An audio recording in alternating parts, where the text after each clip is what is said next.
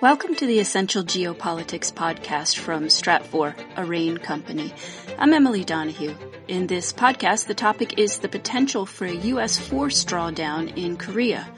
My guest, Rodger Baker, Senior Vice President for Strategic Analysis. Rodger, welcome. Thank you. With the United States beginning to draw down forces in Germany, how likely are reductions at other large overseas postings such as Japan and South Korea? Well, um, this has been a question that's been asked about South Korea in particular for a while.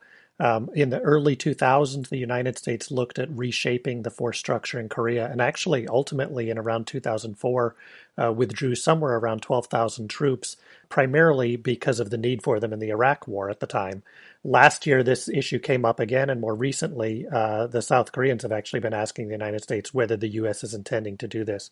We think that when we look at the confluence of the change in U.S.'s strategic posture, changes in the dynamics on the Korean Peninsula, and the the nearing the end of this U.S. presidential term, uh, that it's probably highly likely that now is going to be a moment where we could see a reduction in South Korean force structure. What are some of the factors that play into a restructuring then of U.S. forces there? Well, one of the things that we have to look at is um, what's the purpose of the U.S. forces in Korea? The main purpose is to deter North Korea and respond to a North Korean attack or, or North Korean crisis.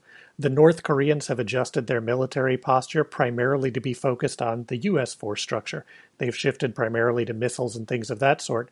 But in the general balance of forces between North Korea and South Korea, the South Koreans are now relatively capable of defending themselves.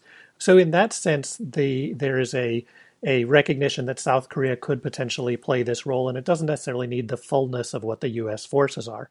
Other issues that are going to play, though, uh, include the perception. If the United States is reshaping its global posture to look at China as the primary competitor, how would reducing force structure in one part of the region look or be perceived in some of the other countries around the region? And as we saw in the German case, uh, the United States has emphasized that the repositioning of forces uh, and the rotational nature of forces potentially gives them more flexibility in dealing with a Russian threat. I think the same argument would likely be made in a Korean context.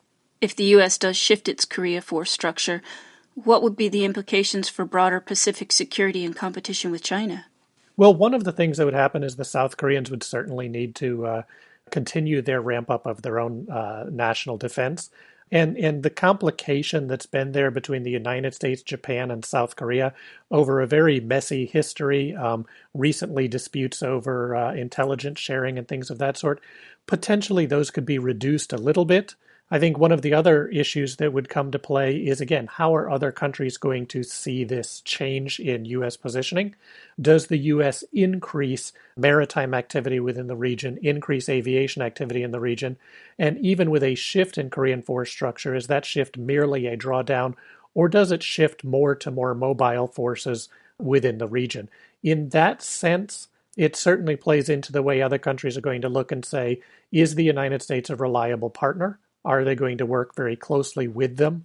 And does this reduction weaken the U.S. capabilities to counter China and North Korea, or does it in fact give the United States a little more room, but also, as we see the United States trying to do, push other countries in the region to take on more of that burden on their own? And I think that that latter part would be one of the first things that we would see as a result of this. Thank you, Rodger. Thank you. Rodger Baker is Senior Vice President for Strategic Analysis at Stratfor, a RANE company. You can read more on this topic and Rodger's analysis on what will happen next with a subscription to Stratfor Worldview. That's the biggest value, keeping you apprised about what happens next. Check out the special price for podcast listeners at stratfor.com slash podcast offer. That's all one word, stratfor.com slash podcast offer. I'm Emily Donahue. Thanks for listening.